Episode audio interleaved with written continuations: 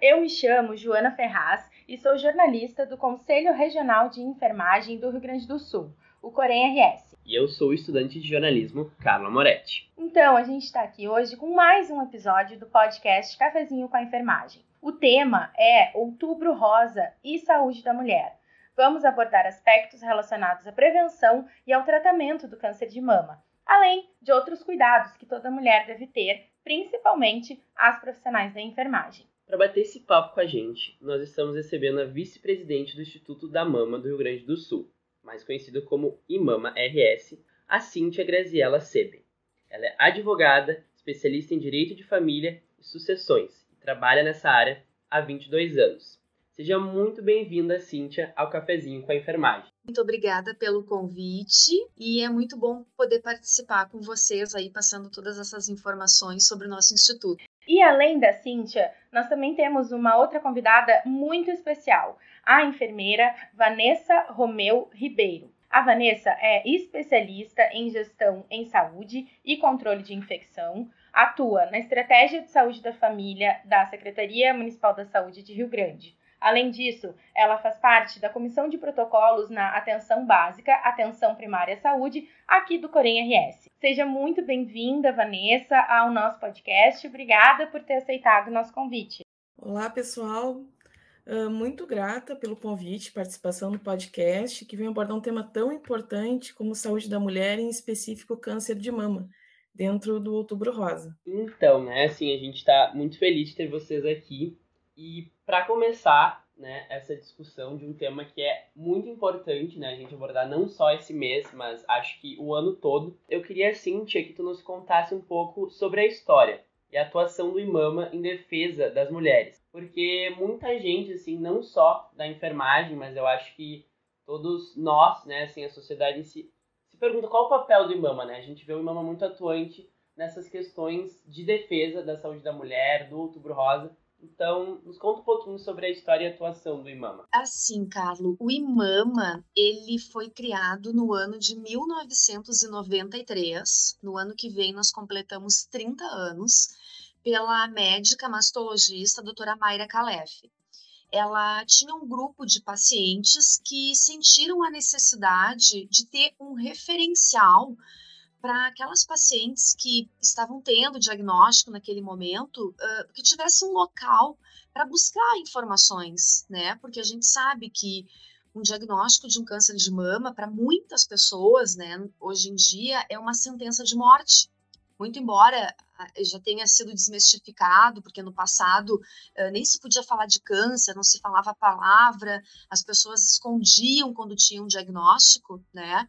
Nos dias de hoje, não. Por quê? Porque o câncer de mama, ele diagnosticado na fase inicial, ele tem chance de cura superior a 95%.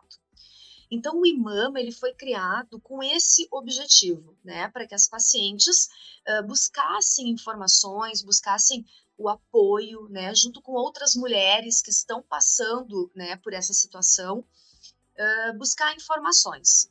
O IMAMA, ele presta inúmeros serviços que são todos gratuitos.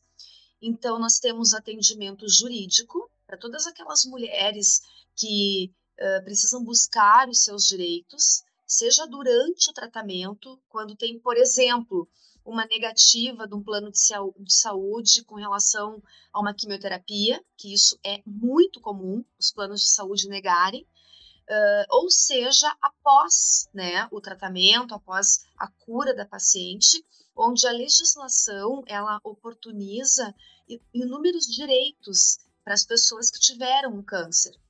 Assim como outras doenças, né, mas lá no IMAMA especificamente nós atendemos o câncer de mama. Então, por exemplo, uma isenção de um IPI na aquisição de um carro adaptado, porque muitas pacientes, quando passam por um procedimento de mastectomia, né, que é a retirada da mama, perdem o movimento, então ela tem direito a adquirir um carro com a isenção do IPI, ela tem direito a não pagar mais imposto de renda, quitação da casa própria, então o IMAMA atende essas pacientes, né, de maneira gratuita para auxiliá-las nesses encaminhamentos. Nós temos também um atendimento nutricional, porque as pacientes precisam ter uma dieta né, específica quando estão passando pelo tratamento. Nós temos um atendimento uh, psicológico, que isso é fundamental nesse momento. Esse atendimento ele diz respeito não só à paciente, mas como também os seus familiares, que muitas vezes ficam tão doentes ou até mais emocionalmente do que a própria paciente. Nós temos atendimento uh, espiritual, né? Nós temos um, um voluntário lá que uh, faz yoga, né? Essas terapias mais alternativas. Uh, e também temos um banco de perucas. Toda paciente que passa por um câncer de mama e precisa fazer uma quimioterapia, ela vai perder os cabelos.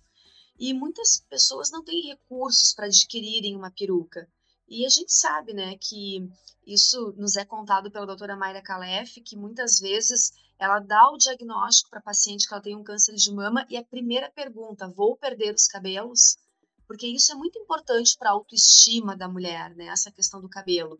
Então, o IMAMA, ele tem esse banco de perucas, onde nós emprestamos para essa paciente uma peruca durante o tratamento, sem custo nenhum.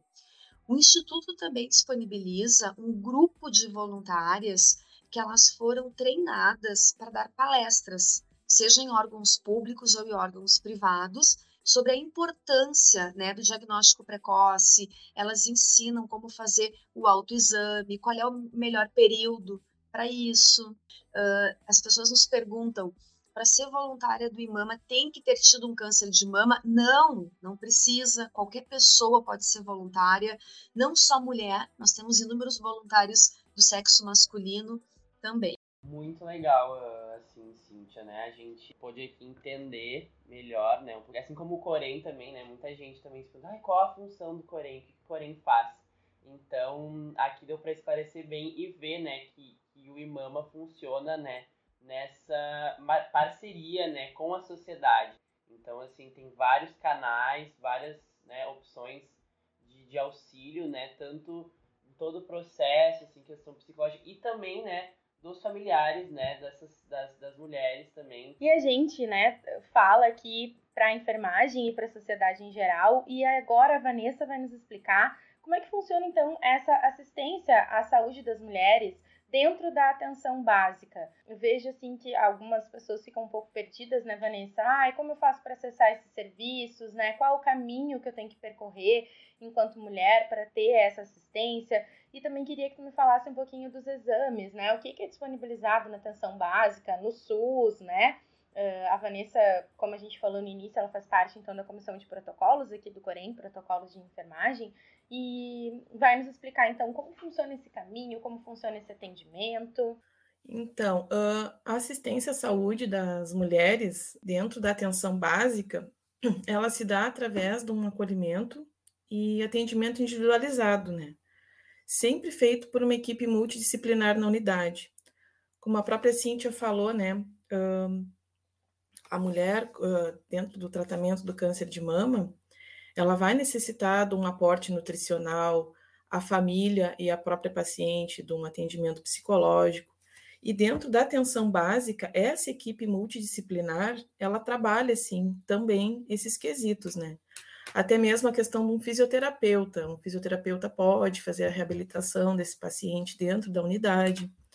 Uh, fora as questões de práticas integrativas complementares, né, onde se tem o aporte do reiki, tem as uh, atividades de yoga também. Então, a atenção básica ela também pode ajudar no uh, tratamento com essa paciente que teve um diagnóstico de câncer. Mas o principal objetivo nosso, na verdade, é o acolhimento, que é realizado pela equipe de enfermagem, através de uma consulta, onde se busca o diagnóstico precoce dos agravos. Né? Então, dentro da unidade de saúde, as mulheres sempre terão acesso às ações de planejamento sexual reprodutivo, ações para redução da morbimortalidade por as causas preveníveis e evitáveis, como os cânceres de colo de mama e útero, além de manejo de queixas ginecológicas mais comuns, questões relacionadas ao climatério, menopausa, infertilidade e ações de enfrentamento à violência da, contra a mulher, que tem sido um tema muito debatido ultimamente. Né? Uh, também cabe ressaltar aqui que a atenção básica ela não, ela é uma porta principal de entrada para as usuárias dentro do sistema de saúde, né? O sistema de saúde público, gratuito e que atenda de forma universal. Então, o vínculo dessa paciente com a unidade de saúde da sua região é importante, pois é através da atenção básica que a gente pode articular o acesso dela, delas a outras redes de atenção à saúde. Então, se precisa encaminhamento para uh, média e alta complexidade, a porta de entrada é a atenção básica. Né? Também é bom ressaltar que a atenção básica ela não precisa esperar o paciente ir até ele.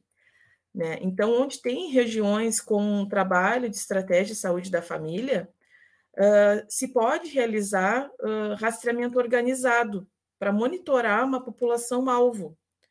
Então, a gente traz, convoca a unidade as mulheres com faixa etária e periodicidade recomendados para a realização de exames, como mamografias e os exames citopatológicos do colo uterino.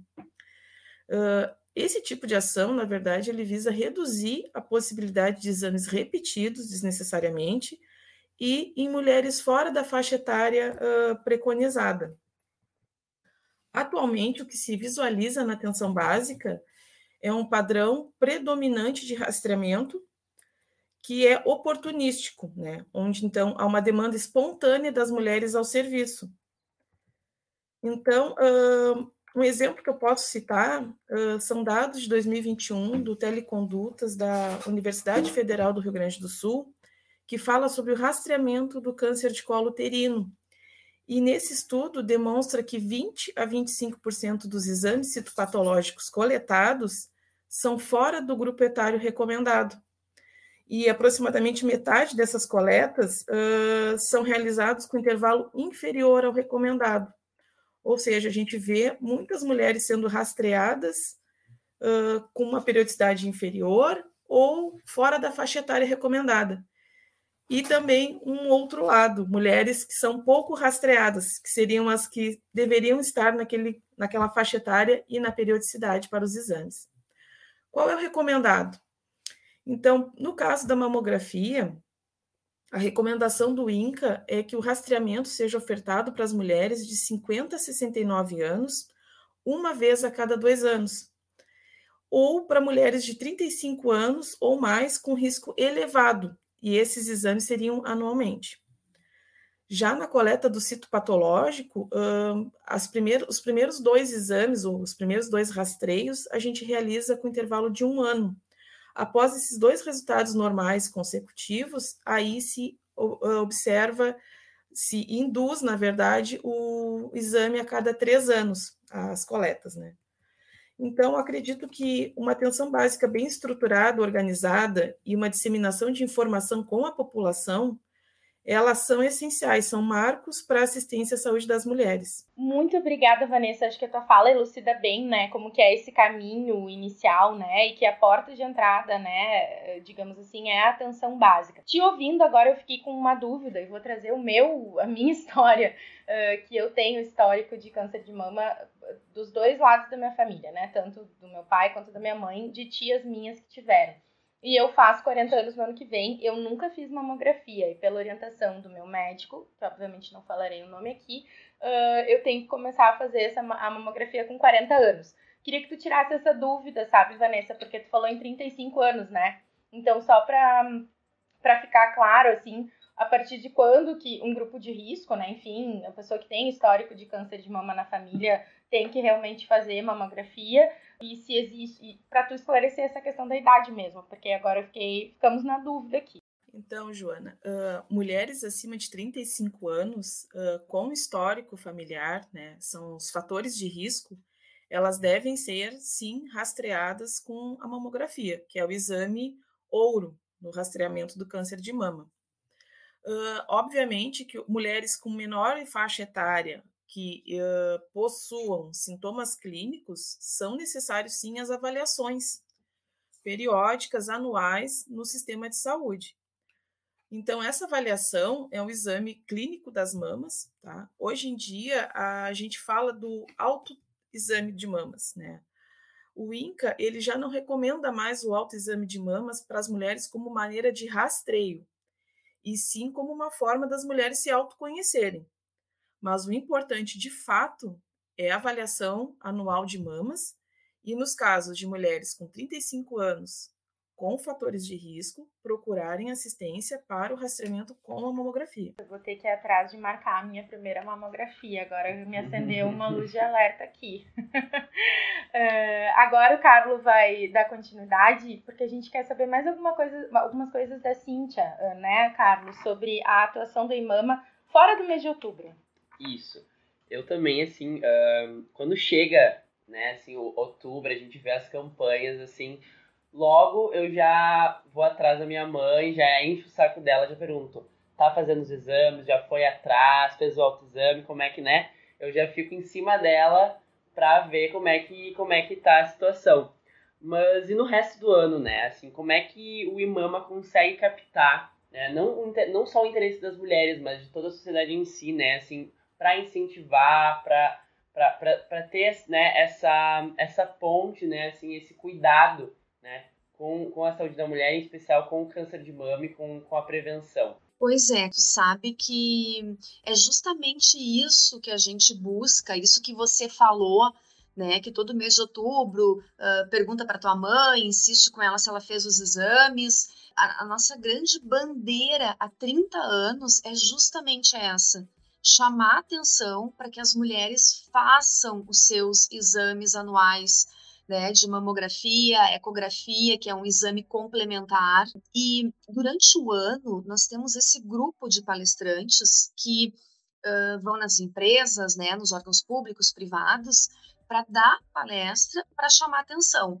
E uh, as pessoas nos perguntam, tá, mas eh, essas palestrantes, elas ministram as palestras só para mulheres? Não, não, não é só para mulheres, porque os homens Uh, muito embora né, eles também tenham câncer de mama no percentual muito ínfimo se comparado ao das mulheres, eles também têm esposas, têm mães, têm irmãs, têm tias. Então é importante que os homens também né, tenham essa preocupação, que oriente, que chamem atenção das suas né, mulheres da família, das suas esposa, companheira, enfim, porque a gente sabe que o câncer de mama não é só pela chance de cura que é importante um diagnóstico cedo da doença, mas também pela questão dos tratamentos.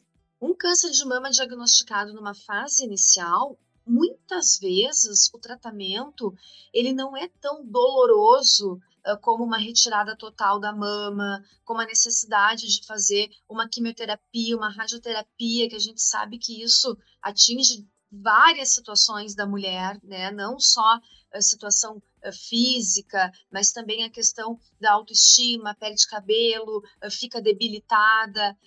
Só quem passa por isso sabe, né, o que é esse calvário do tratamento.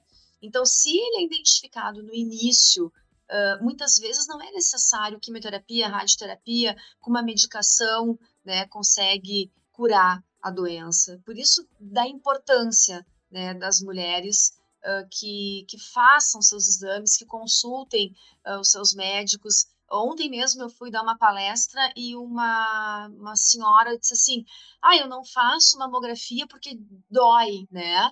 nossa, é, é, são segundos. E isso também é muito relativo. A gente tem que desmistificar essa história que a mamografia dói. Eu, por exemplo, não sinto absolutamente nada. Isso é muito relativo, é de pessoa para pessoa, depende da sensibilidade. E mesmo naquelas mulheres que sentem, né, é, essa dor que falam por aí, é coisa de segundos.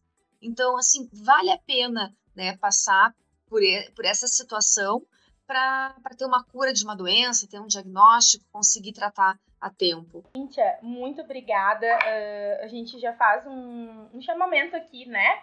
Para que as pessoas sigam o Imama nas redes sociais, né? Para ficar por dentro das ações. Claro que em outubro, né? Uh, acontece esse intensivo, digamos assim, das ações, né? E vocês estão com uma campanha muito legal uh, nesse ano, né? Da abordagem de uh, dessa linha de pergunte para ela, né? Que acho que vai ao encontro do que o Carlos falou, né? Pergunta para tua mãe, para tua filha, para tua irmã, se ela já fez os exames, se ela está se cuidando, né? Então, fica aí o chamamento para que todo mundo, a sociedade, a enfermagem, segue o IMAMA lá, que tem essa atuação aí de quase 30 anos, eu não sabia, a Cíntia me trouxe uma, uma informação nova aí, quase 30 anos de caminhada do IMAMA, e uma caminhada tão, né, relevante, importante, então sigam lá, e a Cíntia vai ficar ainda aqui com a gente, e só pra gente finalizar, eu vou fazer mais uma pergunta pra Vanessa, porque, como a gente falou, né, Vanessa, os dados nos mostram que a enfermagem é mais ou menos 85% feminina, né, no, nosso, no Rio Grande do Sul e no país, né, uma porcentagem bem parecida. Eu queria que tu nos falasse a tua percepção de como que isso influencia nessa assistência às mulheres, né? Uh, então, a enfermagem acolhendo, né, mulheres acolhendo mulheres, enfim, Uh, e aqui já, já vou me, me atrever, digamos assim, a colocar o Corim à disposição, né, Vanessa? Uh, em função da nossa comissão de protocolos, também vou dar um spoiler, porque em breve o Corém vai estar lançando um protocolo de, de saúde da mulher. Então, queria que tu contasse, falasse um pouquinho assim dessa percepção da enfermagem feminina atendendo outras mulheres, explicasse um pouco, um pouco desse protocolo que a gente vai lançar e se, enfim, uh, prefeituras, enfim, né, tiverem dúvidas, como que aciona o Corém, né? Ai, olha, não sei uh, muito bem como montar um protocolo, enfim, como que aciona a nossa comissão de protocolos, não para falar só de saúde da mulher, né? Mas de outras questões também. Bom, Joana, de fato, a população feminina é maioria no país, né? E são elas as principais usuárias do sistema de saúde. Diversas vezes tu vai encontrar a paciente indo ao sistema de saúde para relatar o problema do esposo, do filho em casa, porque os homens não procuram atendimento de saúde. E dentro do, da fala da Cíntia sobre o câncer de mama, a população masculina também pode sofrer com agravo. Então, a gente sabe que o homem ele dificilmente vai procurar a unidade de saúde com alguma queixa mamária. Tá? As mulheres é que são a predominância, obviamente, uh, dentro do atendimento de saúde, né? E certamente o, acolh o acolhimento por uma categoria profissional predominantemente feminina atrai sim as usuárias ao sistema de saúde. Uh, embora os profissionais de saúde, de enfermagem, de ambos os gêneros, possuam qualificação para acolhimento e assistência, mesmo assim, parece que a população feminina ela tem uma predileção por ser atendidas por profissionais do mesmo gênero, né? Talvez por questões de vergonha, tabus ou até mesmo empatia, né? Mas é importante frisar que a atuação dos enfermeiros ela tem um papel importante de destaque dentro da atenção básica uh, devido à autonomia de trabalho, à gerência estratégica para o cuidado com as mulheres, e dessa forma ela contribui muito né, com a construção de uma atenção à saúde da mulher de forma universal e pautada né, por uma assistência segura, integral e ética. Uh, ainda aproveitando essa fala, o que a Cíntia falou sobre o cuidado masculino também com as mamas, eu lembrei de um grupo que a gente não pode se esquecer, que a gente tem que ressaltar que quando a gente fala de saúde da mulher, a gente também tem que incluir transexuais e outras identidades relacionadas à diversidade de gênero, que também precisam dos mesmos cuidados indicados à população feminina, né? inclusive sem qualquer discriminação e podendo utilizar com o seu direito de nome social. Falando sobre o protocolo, né? Ele foi construído por essa comissão, que é a Comissão de Protocolos da Atenção Primária, então, o, nossa comissão é integrada por enfermeiros de diversas áreas de todo o estado. Eu, mesmo represento o município de Rio Grande, que é no sul do estado, onde tem estratégia em saúde da família bem articulada, muito bem implementada aqui. E eu trago essa minha vivência da estratégia uh, para a comissão e outros elementos da comissão que são de diversas áreas dentro da enfermagem. Nós já temos uh, lançado os protocolos de atenção à saúde da criança e adolescente, uh, que foi em 2021. Depois nós lançamos um de hipertensão e diabetes, e agora será lançado de saúde da mulher, que inclusive a gente aborda muito a questão do câncer de mama, câncer de colo uterino, e uh, outras questões relacionadas, né? Em breve teremos outros protocolos construídos por essa comissão, né? E isso é importante porque, na realidade, vários municípios encaminham seus protocolos de assistência à saúde de enfermagem para a nossa comissão, para nós avaliarmos as questões éticas, legais, do que, que pode ser executado dentro de um, de um município. E, ao mesmo tempo, a gente constrói esse nosso protocolo, que seria, digamos, um, um, um auxílio para o profissional enfermeiro na sua prática assistencial. Então, de fato, é importante essa integração uh, de outros municípios conosco para ter essas avaliações, né, uma formalização do trabalho do enfermeiro, para demonstrar autonomia também de trabalho, e também pautado na legislação da enfermagem que preconiza que o enfermeiro pode sim prescrever exames, pode sim manejar condutas com o paciente. Então, toda essa questão do acolhimento, tratamento, rastreio, ele fica muito bem, uh, digamos, uh, assistido o paciente, porque o quantitativo de enfermeiros na atenção básica é muito maior, de repente, do que outros profissionais. Então, obviamente, o profissional de enfermagem ele é o mais procurado né, dentro de uma atenção básica para a resolução dos problemas da comunidade.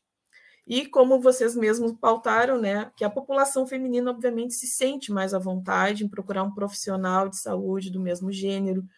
Eu, por vivência, já, já tive situações em que o paciente vai para uma consulta apenas para uma escuta. Ela não quer uma resolução de um problema, ela quer simplesmente compartilhar sua vivência de saúde, questões de violência sexual, violência doméstica, e que aí sim nós precisamos ter uh, atitudes, né?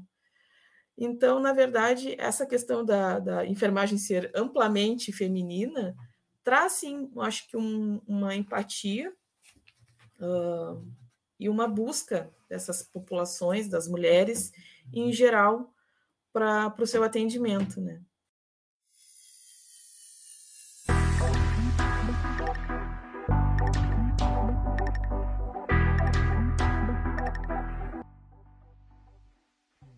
Infelizmente, o nosso tempo acabou. Uh, eu fico aqui até triste porque é um assunto que, enfim, tem muito, né? Assim, a gente consegue abordar muitas, muitas coisas, mas como a gente tem um tempo limitado aqui também, não, acho que não tem como abordar tudo, mas vocês duas, assim, conseguiram de maneira excelente, né? Trazer todas as, as visões, né? A, a Cíntia dentro ali do IMAMA, com todas as campanhas, né? E a, a Vanessa aqui também na comissão de protocolos. Então, eu aqui, assim, aprendi muito, né? Assim, como, como homem também, assim, e com certeza, não só no mês de outubro, né? Assim, eu acho que ao longo do ano vou incentivar mãe, tia, todos, né? Amigas também, tem muitas, enfim, todo mundo que, que tá em, em volta, acho que é bem importante, né? Então fica a dica para todo mundo que tá nos assistindo. Então, Cintia e Vanessa, fica aqui o nosso muito obrigado toparem contribuir com essa discussão.